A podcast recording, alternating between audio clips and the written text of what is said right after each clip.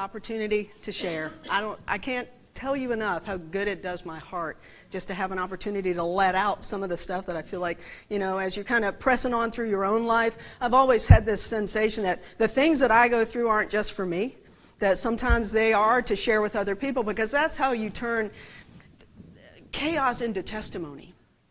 Is when you take a moment to realize you are not where you were and you are somewhere completely different. And in that passing through that chasm, there was the grace of God that lifted you up and helped you to get to the other side. And sometimes we have to take a minute and notice. You ever notice that we actually go from thing to thing? I don't know, maybe I'm the only one, but you get one thing accomplished and it's never, your list never ends. There's something else on it. You know, there's that next thing. Well, this morning it was funny, you know, I was texting, trying to see, you know, hey, you know, where am I going, what am I doing? And, and, uh, I was running kind of late, and that's normally I like to be early. I'm not. I don't like to be late. You know, yeah, that old. I guess it's the, my daddy in me. Whereas if you're 15 minutes early, you're on time, kind of thing. And so uh, I said, well, you know, I've got to hurry. And then the Lord said, no, you need to put this story in the top. And I, and I, you know, have you ever argued with God? And I'm like, Lord, I don't have time. I got to do this. I got to do it. I don't even have my shirt on. And the Lord's like, look, it'll go a whole lot faster if you just listen. So apparently there's somebody here today that needs to hear this old story that I have told before, but, but it, it kind of takes us someplace that we need to go today. So you might remember this story. 25 or so years ago, they opened a thing called the Anaconda at Busch Gardens. It was a, and a fully enclosed water slide. It was pretty intense, and there was a group of us that said, yeah, we need to do that. Okay, that's a lack of common sense right there now as I look back.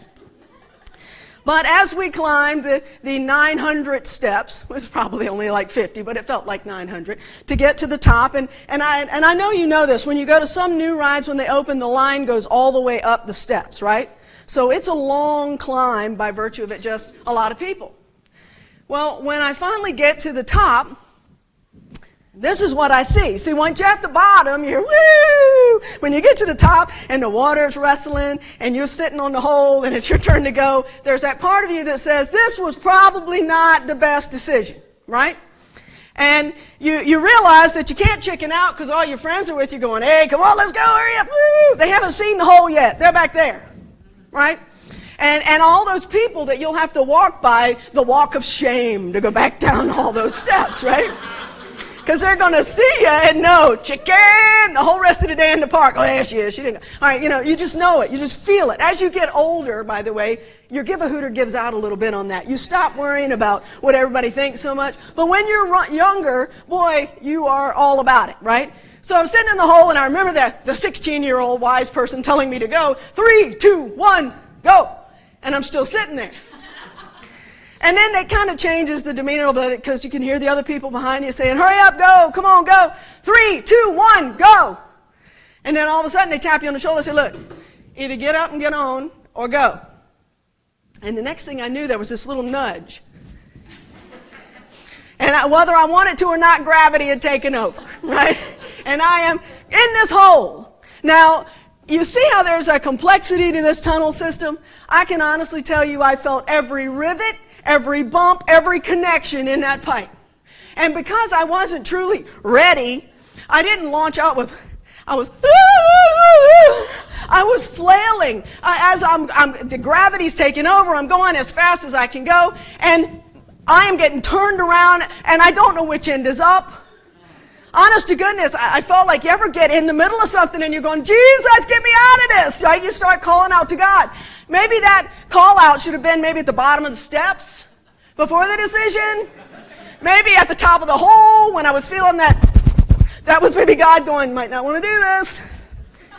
Right? But, but no, I'm in the middle of it now. I'm in the thick. There's no way back up. I'm going to have to get out. And I didn't know how long it was because I'd never done it before. So I'm going round and round and round and round and round. Then I come out of the end of the tube. I am so turned around and I've screamed the whole way that I finally take a breath and it's a breath of water because now I'm under the water and I'm flailing around and I'm freaking out and I'm certain I'm going to drown right here. And I'm not kidding. In my mind, we were in a catastrophic moment and people were not taking it seriously. And in the background, I hear, mm-hmm. And I'm like, what in the world? I can hear through the rumble of the water and the sound of all the stuff, the noise in the park. Mm-hmm. Until finally I realize that the guy on the side of the pool, a three foot pool, is saying simply, stand up. I had flipped myself into such turmoil, I was convinced that I was in the deep. I could not touch the bottom. I was all turned around. I didn't know. And then when I hear the 16 year old on the side of the pool say, Stand up. That's when you realize you feel so foolish and relieved all at once. Because that's when you know you got to collect yourself so you don't feel an idiot. You're like, oh yeah, I knew that. Okay, I'm good.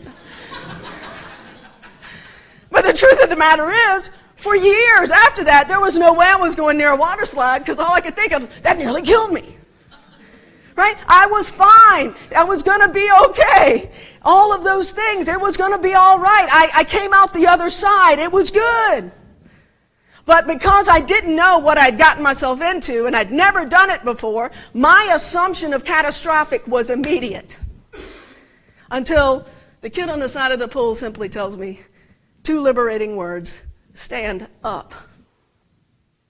Sometimes that's what we're searching for is where's the bottom?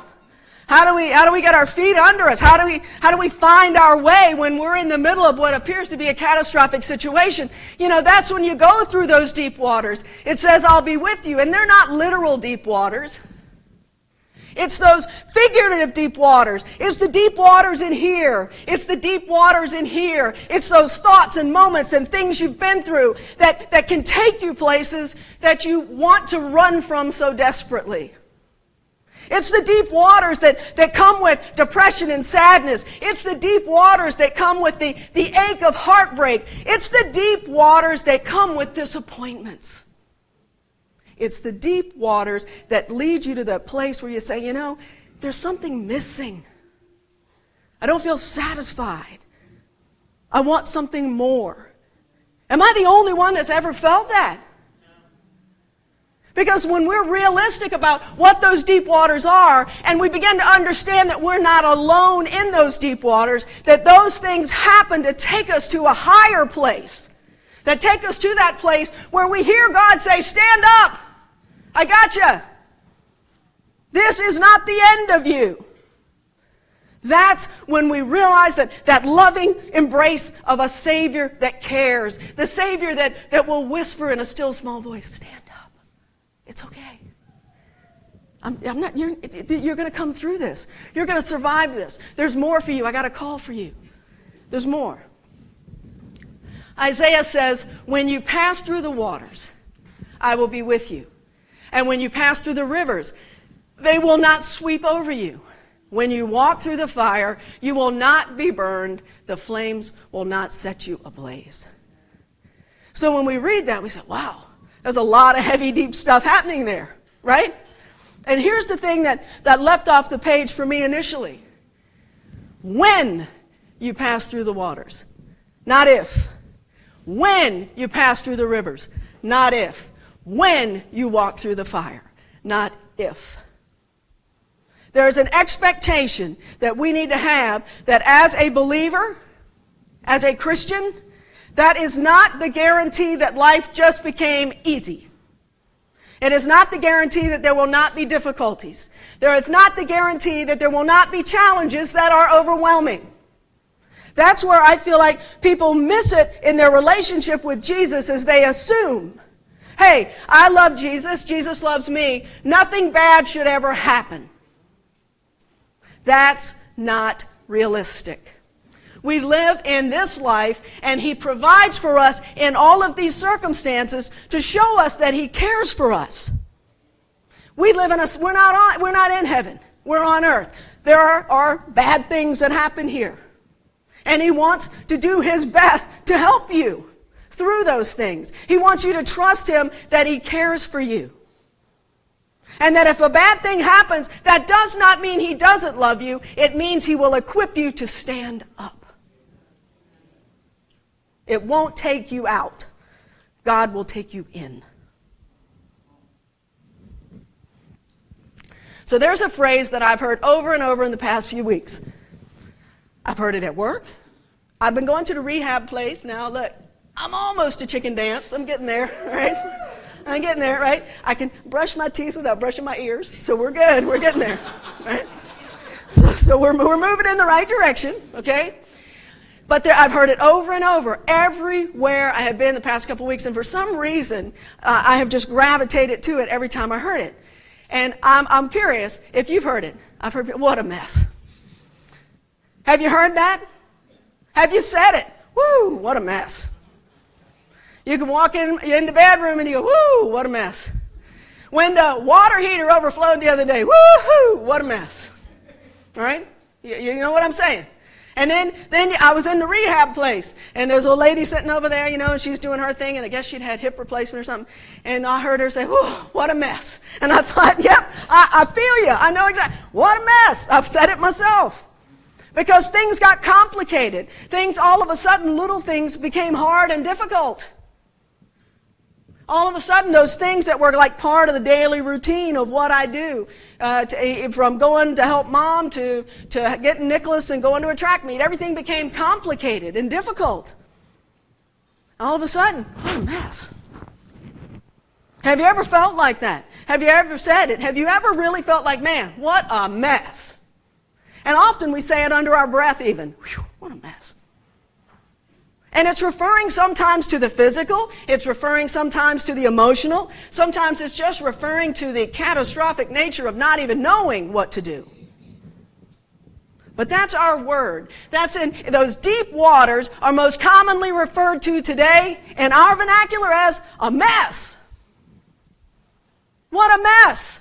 Mess. It's a noun. It's a description. It, it, tells you, you know, person, place, or thing. It can cover all sorts of things. Mess is, can, can, is all-encompassing word.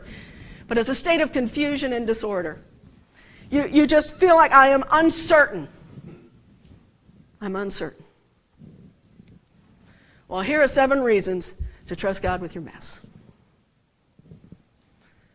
Number one, it's really important to me. This scripture was very helpful to me a long time ago. It says, God is more compassionate than you realize, is the number one thing. In Psalms, it tells us that God not only sees our tears, but He collects them. Did you know that there is a scripture that says He's collected every tear you've cried? Did you, were you aware? A lot of people have glossed over that one.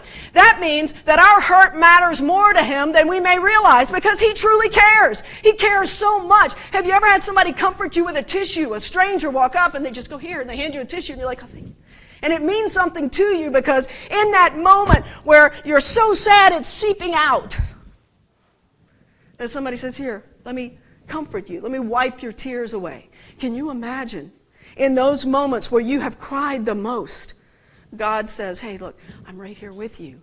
And every tear that's rolled down your cheek, I've, kept, I've got it in a bottle. I've kept it because I'm keeping a record of those things that have hurt you because I want to heal you. I'm keeping a record of the things that were catastrophic because I want you to experience the miracle of healing. Can you imagine? I remember when uh, I was married a long time ago, and when I discovered that my husband was extremely unfaithful, I bet I filled that up 15 times. That scripture leapt off the page at me at that time, and I thought to myself, God, you don't have a bottle big enough. Which is ridiculous, but it's the way we feel. You just feel the catastrophic nature of something just destroying your heart, and you wonder, how will I ever recover from this? And then God steps in, and there's a grace that you can't explain that then comforts you in knowing He cares that much. God cares about the mess. He cares enough to know when you're crying, know even when it doesn't come out that inside the ache is there. He cares enough to collect it, to save it, to say, Look, I noticed. I accounted for every one of them, and I was there with you. That's the comfort that we get as believers in Christ through his caring for us. The second one is your situation did not take God by surprise. Have you ever felt like something really surprised you? When I came home that day, which I don't talk about this very much at all, when I came home that day, it looked like my house had been robbed. The decision had been made. I had no idea. And when I come home and it looks, the cabinets are empty, stuff is gone. My neighbors thought because we were doing a house renovation that the stuff going in the truck was just part of the renovation. Had no idea. But I come home to stuff gone and keys on the counter. And I had absolutely no idea. We'd had breakfast together that morning planning a vacation. No idea. There's a catastrophic nature to that surprise. But what I'm telling you is that just because it caught me off guard didn't mean it caught God off guard. He was still available. He was there. He was willing. He was ready to help. He was ready to comfort. Psalms reminds us that God is familiar with all of our ways, where we've been, what we're doing now, where we're going. Before the word is even on our tongues or out of our mouths, He knows what's going on. So trust that He already knows. See, there's, there's those secret things that people keep inside and they go, oh, you know, I can't really talk to God because of this. Do you think He doesn't know the this? Because I'm here to tell you, there are no secrets. He knows. But the difference is when you think that you can keep one from God. Because now all you're doing is separating yourself from the grace that God wants to extend you in that circumstance. He's waiting for you to say, Yeah, this wasn't the best thing. Forgive me, Lord. He's ready to, to bridge that chasm for you because He already knows. He knows what you're thinking, He knows where you've been, He knows where you're going, and He knows where you can go if you'll accept His help along the way. Continuing with that second one, true faith is the assurance of things hoped for. One, one uh, the NIV said, and the conviction of things not seen, and the King James says, the evidence of things not seen. Either way, it's not a tangible, it's a knowing, it's a relationship. So we exercise true faith by being assured and convinced that God is in control. So when surprises happen, when the unexpected happens. It is not outside of the reach of your loving, living Savior. You may be surprised, but He's got you every minute. He's got you. Do you believe that? Because that's that catastrophic nature of things. That's where the devil really has an opportunity to throw us off the track, is we get so waylaid with surprise that all of a sudden we forget that God cares about every aspect of our lives, including the things we cannot explain or did not expect. And He doesn't deserve the blame for the stupidity of people. I don't know, that's probably a harsh word. But He doesn't. God didn't do it to me. God didn't do it to you. And we often, I can't tell you how many times I have met with young Christians and they say, well, why did God let that happen? I worked 9 11. I went and filmed a bunch of things and interviewed a lot of people, and there were many things that to this day I would like to just erase from my brain that I didn't need to see. And the one thing I encountered more often than not was the first one was, why did God let this happen? And the second one was people feeling guilty that they were not there. I'll never forget the one guy that I interviewed who was standing on the edge of the site and he was in a suit. And I, he just looked out of place. And this was about a week or so after. And I went over to talk to him and he was just crying. And I said, I'm sorry, you know, did, I'm sorry, you know, did you lose someone? He goes, Well, yeah, I lost And He started telling me about his colleagues. And he goes, You know what bothers me the most? Shoestrings. Shoestrings. He said, Yeah, I was late for work that day. I stopped at the, I believe they had the CVS on the corner there. And he said, and I went in because I'd broken a shoestring on my dress shoes. And I went and got the shoestring and I got in line and there was a long line and the cash register wasn't working and the people were going slow and I was late for work.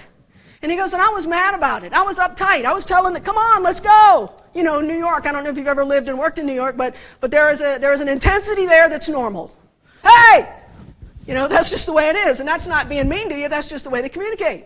So he was ready to go. And when he finally got up there and he got his shoestring and he fixed his shoe, he said, I was going as fast as I could and I got to turn the corner. And that's when the plane hit. He said, It delayed me just long enough. So his issue at that point was why me? Why did I get delayed? Why was my shoe broken? Why didn't my colleagues miss the bus? Why, why wasn't everybody else late? Those are questions that I'm not equipped to answer, but I'm certainly God can. I'm certain that God can. But my point is, if you are here because something did not happen to you, that means God has some amazing purpose for you. Get on with it. Because the looking back at the why will not get you into where He's called you to go. When they're asking, why did this happen? I don't know the whys. I do know there's evil in this world. I do know that bad things happen. But what I do also know is that when bad things happen, good people rise up. There's a God that loves you so much that when bad things happen, He says, Here, let me embrace you. Let me help you. Let me lift you up. Let me encourage you. I still love you. That did not define you. Have you ever had a moment happen in your life that all of a sudden it was your defining moment and it wasn't necessarily a good one? Who defined you? God said, I love you so much. I stretched out my arms and I died for you. And then I rose from the dead to give you the promise of eternity. So his definition of you is priceless. But if you allowed an event in your life to define you to the point that you're not priceless anymore, that's not God's definition. That's yours. God is much more capable of managing your life than you are. Well, there's an epiphany. Woo! We often believe we have the best solutions for our problems. And I put this in italics because I'm certain I'm the only one that does this. In fact, there are times when we suggest to God what he ought to do in a particular situation. I'm not the only one that says, really, what you need to do, who you need to get. You see what I'm saying? All of a sudden, that, that, that flesh in us comes out in the form of a prayer. Bless them, Lord, smite a hole. The scripture talks about heaping coals of condemnation on their head. Before you know it, you're just, right? Their grace is kind of evaporated because you're in the moment. But scripture assures us that his ways are higher than our ways, and his methods and his timing are so much better than ours. He is God, we are not. I tell you, my favorite movie line quote, I've told you a million times. Rudy, the old priest looks at him and says, There is a God, I'm not him. Right? So that's where we're at. There is a God, I'm certainly not him, and I'm fairly certain you're not either. All right? So uh, give it to him because he can handle it. He can handle it. When life is overwhelming, when there's a solution that you're seeking, give it to God. We wear bracelets, we give them away all the time. Says God's got it. Does he really? Okay? And if you believe that, then that means that you can't take it back. When I was a kid, I worried a lot. I was, I was always, I've always been very, um, uh, I, I, used to be very concerned about everything. I, I, I, was a doer. You make a list, you check it off, you do all these things. And I've shared this story with you before, but I remember in high school I had all these things on my mind and all this stuff, and I felt like the Lord said, write them all down. So I did. I wrote them down, and I thought I was, I was an overachiever. I had a yellow pad. I did back and front of four pages of a yellow pad, single space. Man, I was overachieving. Okay, Lord. I wrote down everything that could possibly worry me, all the things that as a kid you think about, all the things that seem catastrophic that now in hindsight, if I could look at that list again, I'd probably go, for real right now? But nonetheless, at that moment in my life, they were a big deal. And then God said, and it was just in my heart and head, He said, okay, um, go get a rock. And I did, and I got one about the size of a softball. And I, he said, go ahead and tape that list to that rock. I played softball at the time. I was kind of good at it. And so I said, all right, that was speaking my language. He was speaking to me in a way I could understand. So I, oh man, it was good. Duct tape, it was on there. I went to Cedar Landing. That's one of the places I like to go sometimes and pray. You know, it's just, I don't know, something about being close to the water. And so I would drive down to Cedar Landing, and it was at night, dusk, and the Lord said, Go ahead now, I want you to take that rock, and I want you to throw it as far and as hard as you can. And well, that's something I'm good at. I can do that. Okay. Speaking my language. And so I hauled off and cranked that thing as far and as hard as I could, and I bet I came halfway to Langley Field. I was just, I sent it. You know, and I was pretty proud of myself. I felt pretty good. She was gone. Until right after it left my hand and I saw it hit the water, in my heart I heard the Lord say, Now go get it. Okay, maybe I shouldn't have thrown it so hard. and if you've ever been crabbing down there at Cedar Landing, that's a. I mean, there, there was no way to actually get there without a little skiff or something because you'd sink halfway up before you got three steps in. And I thought, well, Lord, that's, that's impossible. I can't get it back. I guess I could try to figure out, I could go get daddy's boat. I could, you know, if that's what you want me to do, I'm going to do it. But I said, it's impossible, really. And then the Lord said, that's the point. When you cast your cares on me, you don't get them back. You've got to let them go. You've got to let me be God. You've got to let me figure it out. But every time you cast a care and every time you tell me, okay, God's got it, and then you come and get it and take it back and start stewing it all over again, crock crockpotting what you're going to do, you're not trusting me. It was a message about trust. It was a message about God saying, look, do you really trust me with this big thing? Because you're not going to figure out the answer. I've got it. So what I really need you to do, now that you wrote it all down, is say, all right, Lord, I've given you these things, and when they cross my mind again, I'm going to say, Lord, I know you got it. Help me.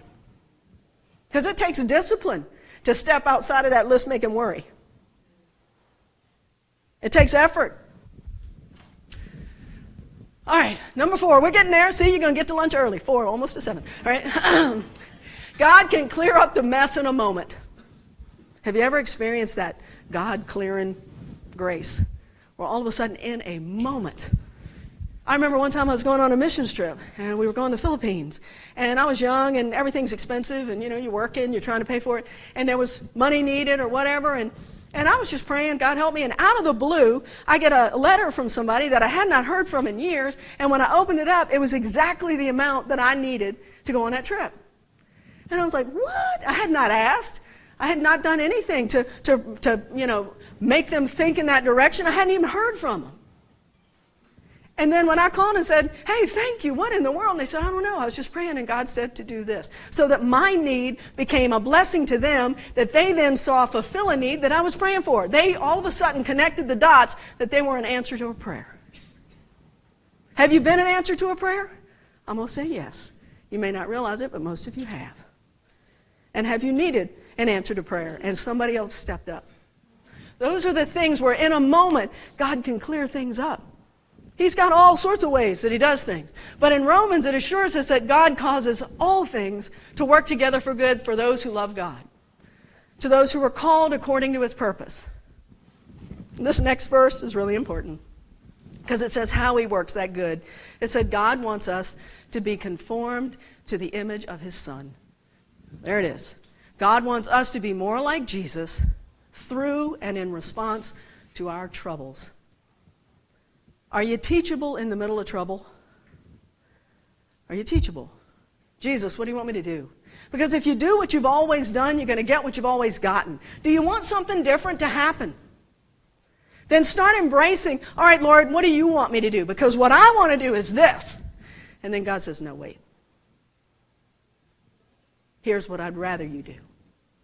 And that is really hard discipline that is extremely rewarding once you engage in it. To realize that God wants to help you live a better life through your struggles, turning your struggles into testimonies where you can actually see the fingerprints of God in the solutions. God is incapable of misunderstanding, mismanagement, or mistakes.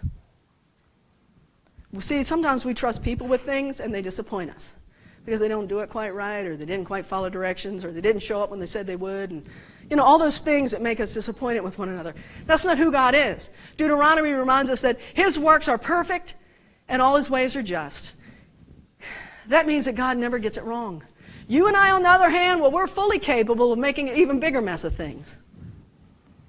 I read a, a, a testimony once, and the guy wrote at the bottom Quit your meddling and let Him work His miracle.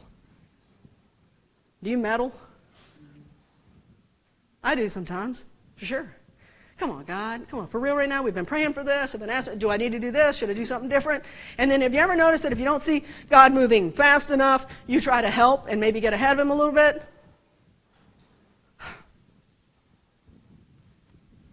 Number six, God already has the problem solved. Whatever you're here today with, whatever you're watching today with, the solution is already available to you. It's on the way. Do you have an expectation of solution? I meet more and more people every day who have no expectation of solution. They have expectation of continuation of problem. Do you have an expectation of solution? Do you believe that God has a solution for you, whatever the problem may be? Because He does.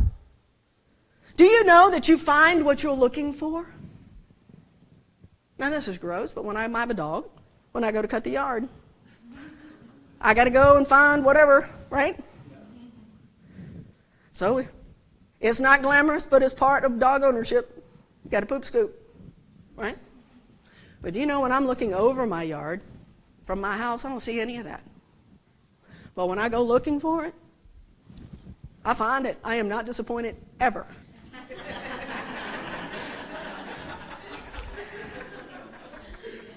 Life is the same way. What are you looking for?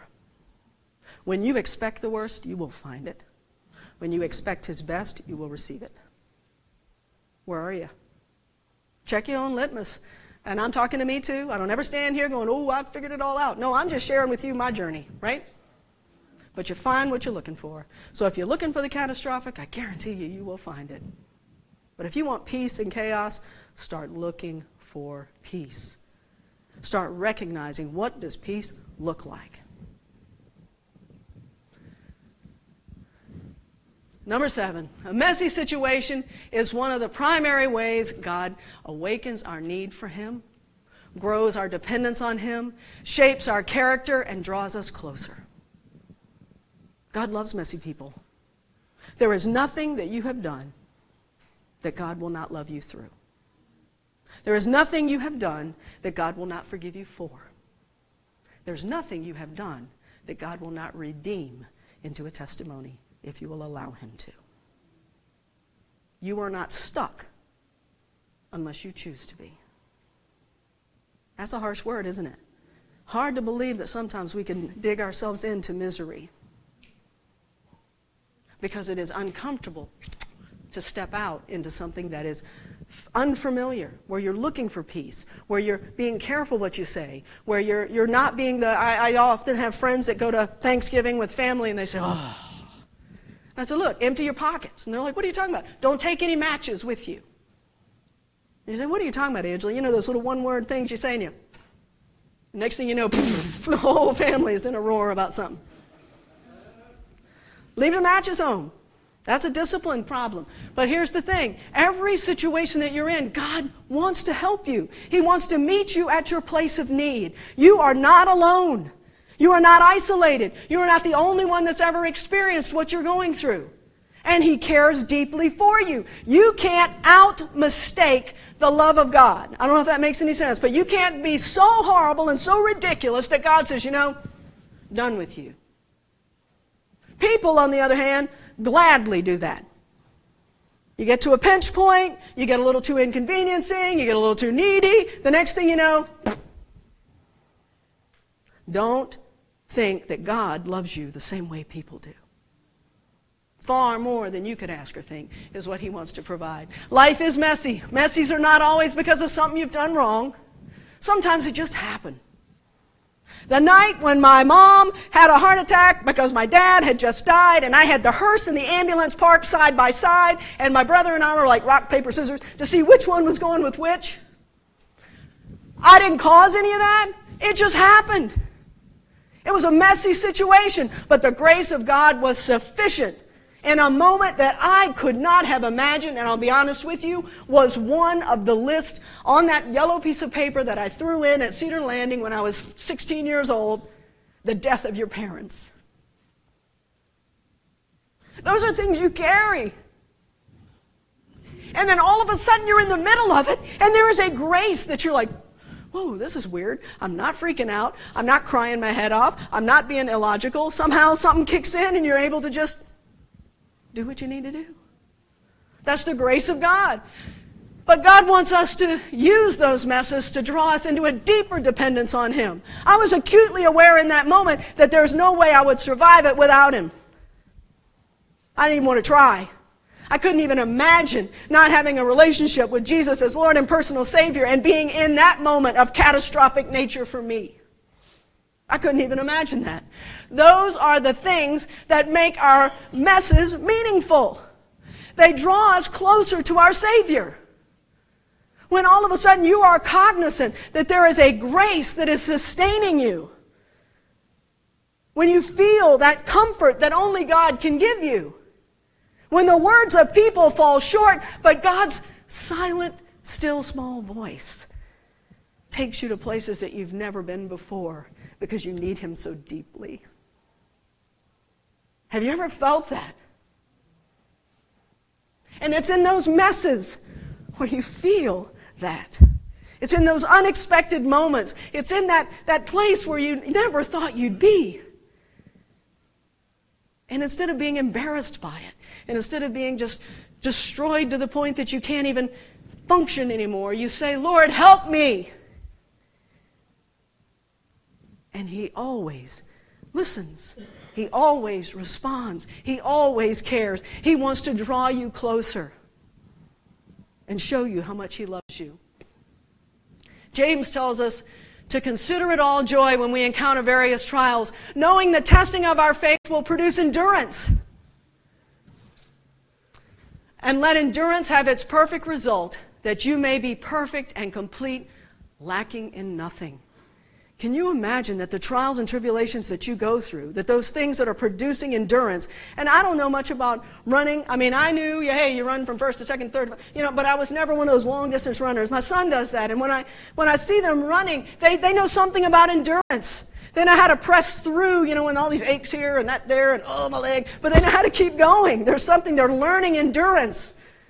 Not because they got off the couch and decided to run a mile, but because they run every day. They're building that endurance. That endurance in your faith, it's a run you take every day. You wake up in the morning and you start your run.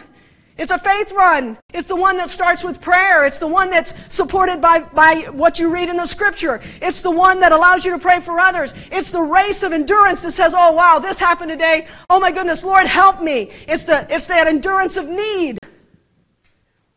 Do you run a race every day with the Lord? Do you understand endurance? Endurance isn't painless, but it is purposeful. Do you run with endurance? Because that's what he wants us to do. He wants us to find meaning in the mess, and the meaning in the mess is a deeper relationship with him. So when you go through the deep waters, he reminds us, I will be with you. When are we going to get to the point where panic isn't our first step? When you know that Jesus loves you. When you know God is going to help you. When you know that you're not alone. When you know you're not isolated. When you know you're not the only one feeling the way you feel. When you know that what you are feeling is temporary. When you know that feelings lie. You ever feel that? You ever you know what I'm talking about? Something can tell you, "Oh, you don't want to go in there. They don't want you there." Some of you right now today, they don't want me at church. They don't want me to go. who knows who I'll see? Feelings lie. It separates you from, from experiencing that grace of God saying, Yeah, come on in. When you know that this is not where you need to go as your first response. Panic, freak out, overwhelming. Sometimes you've got to know Him well enough to go, wow, this is, this is, I can honestly say, when my mom had her issue that day, I was dumbfounded. I didn't know what to do. All I could think of to do Jesus, Jesus, Jesus, Jesus. I remember saying that about 9,000 times. Because I knew, he knew. I didn't. He did. Help me, Jesus. Help me, Jesus. And then all of a sudden, you start praying the scriptures you do know. I will live and not die, says the Lord. You will live and not die, says the Lord. You start going with what you know instead of how you feel. Can you do that? God is calling you to go with what you know. And if you're not sure what you know, there you go. That's where you're going to have to get in here. And it's really simple. They eased it up for us. Those red letters, Jesus said it. So if you're not sure where to start, the highlighted is the one that Jesus said directly. Start there. Look for the red letters. says he will never leave you nor forsake you. says he does not lie, that his promises are true.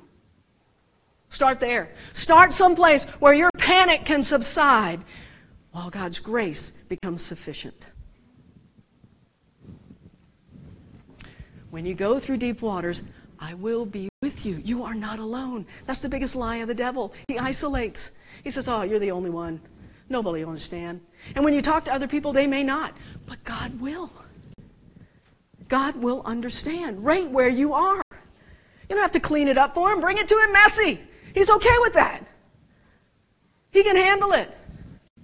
At some point, we got to get like this. I took a scuba class. I love to scuba dive. You guys don't know that, but I do. And um, there comes a point where, in your preparedness, when the water gets deep, all right, look, I was on a boat once, sailboat, middle of the Mediterranean. Every night I'd go out. It was super, super dark, so the stars were beautiful. I'd never been in a place where it was so dark. And it was a sailboat, but it was a bigger boat, had about 200 people on it.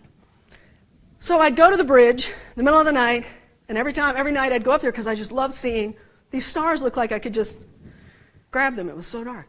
And the captain's up there, and, and I would always say, Hey, Captain, how deep is it? And he'd read me off some fathom thing or whatever, and I'd say, and he'd say, Oh, looking about uh, 3,500 feet, 3,500 feet. And he saw the look on my face, which was, oh, because that's significantly deeper than I was expecting. And he said, he goes, every night you ask me how deep it is. He said, can I tell you something? You know, and he's a British guy, going to clue me in. I'm saying, sir, yes, sir, go ahead. And he said, uh, once you're over your head, who cares how deep it is? I thought,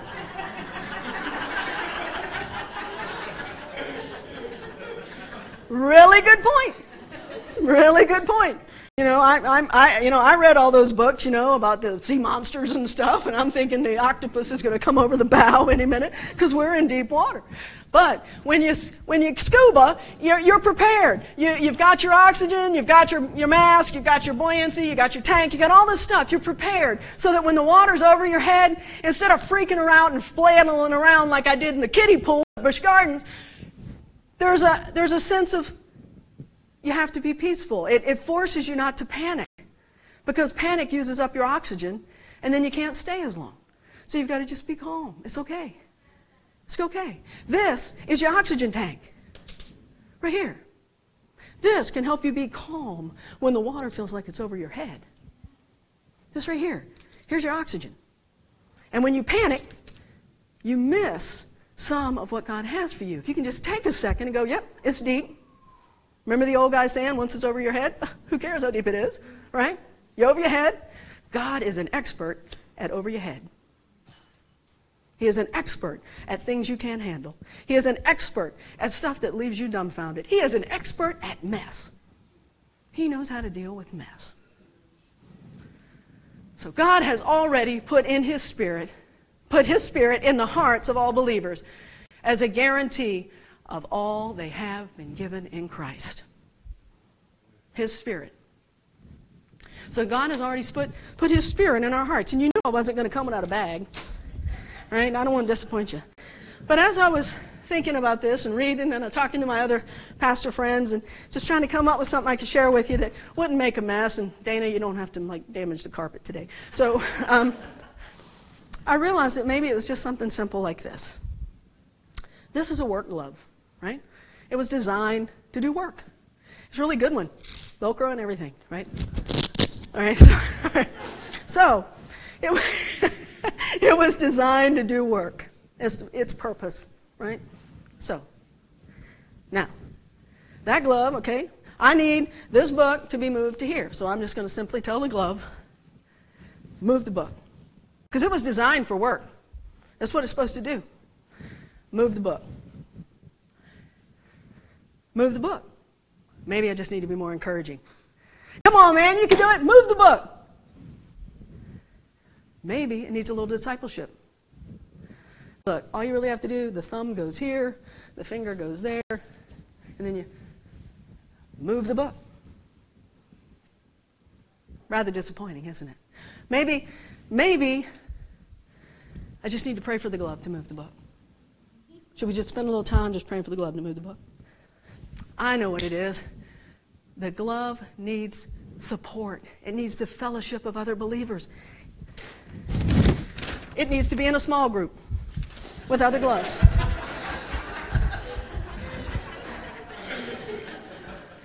It needs to get in that small group with other gloves and understand that it is called to be a glove and that there are special things that, that working gloves can do. Still nothing. What is missing? See, the glove is the analogy of our faith being a Christian. And so we are each created with a unique purpose. And God has something for each of us to do. But in and of ourselves, we are incapable of doing any of it. But when we allow the Spirit of God to fill us, we become really useful, really helpful. And there's all sorts of things that we can do that we could not do without Him ever. That's where we need to get with our relationship with God. We need to understand that we are useful vessels, that God has a purpose and a plan for you, that you are fearfully and wonderfully made, and that He wants to fill you up to capacity.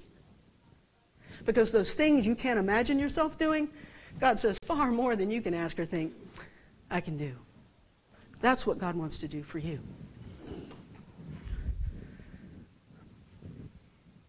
So we need to receive Jesus as Lord and personal Savior. We pray for it at the end of every one of these messages, and we hope people hear it, and we hope you've done it.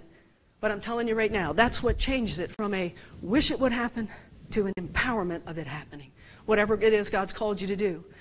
But to all who did receive him, who believed in his name, he gave the right to become the children of God.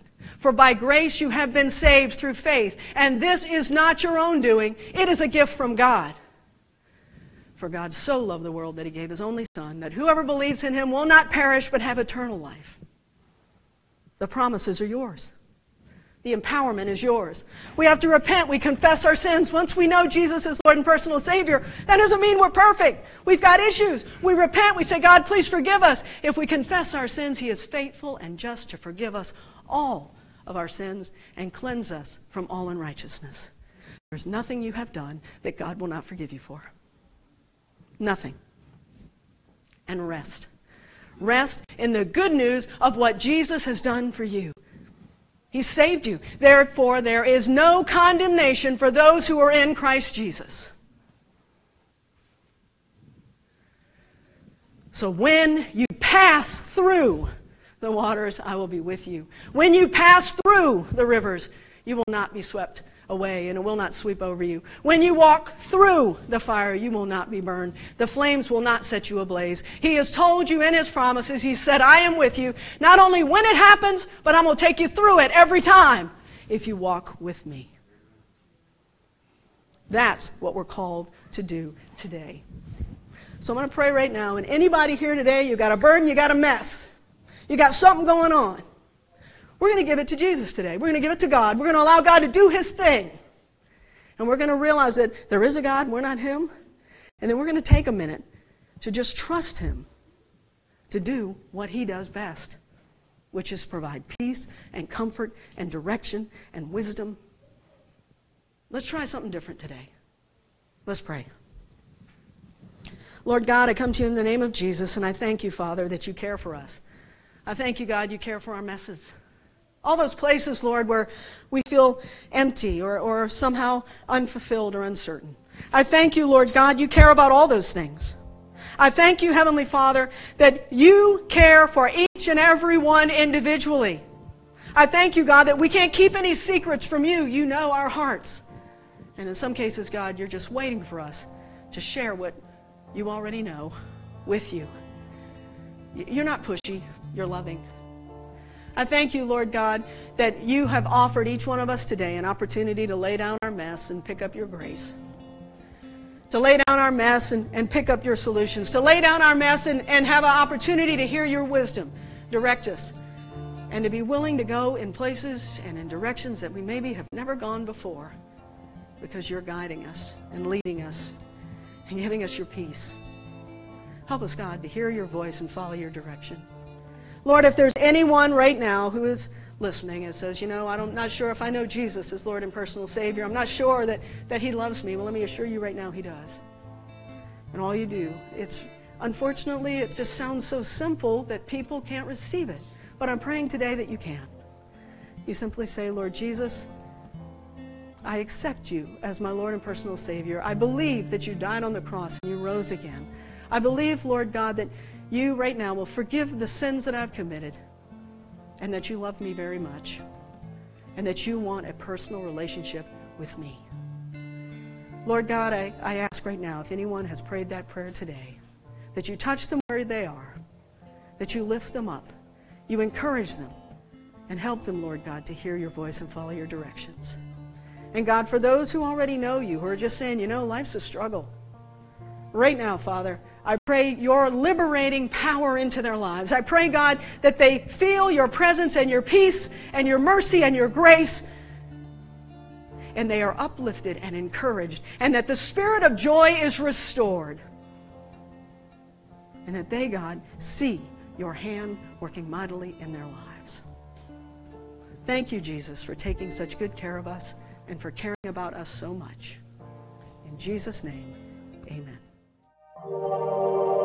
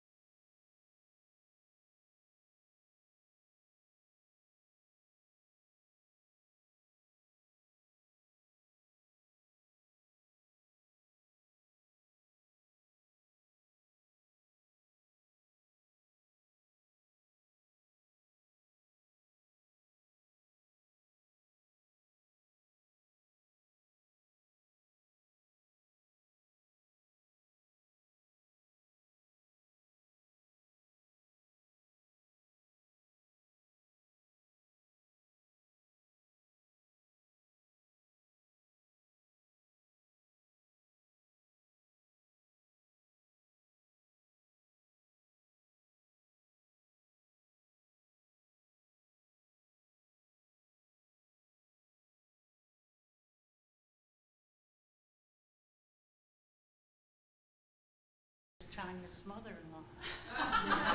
Yeah.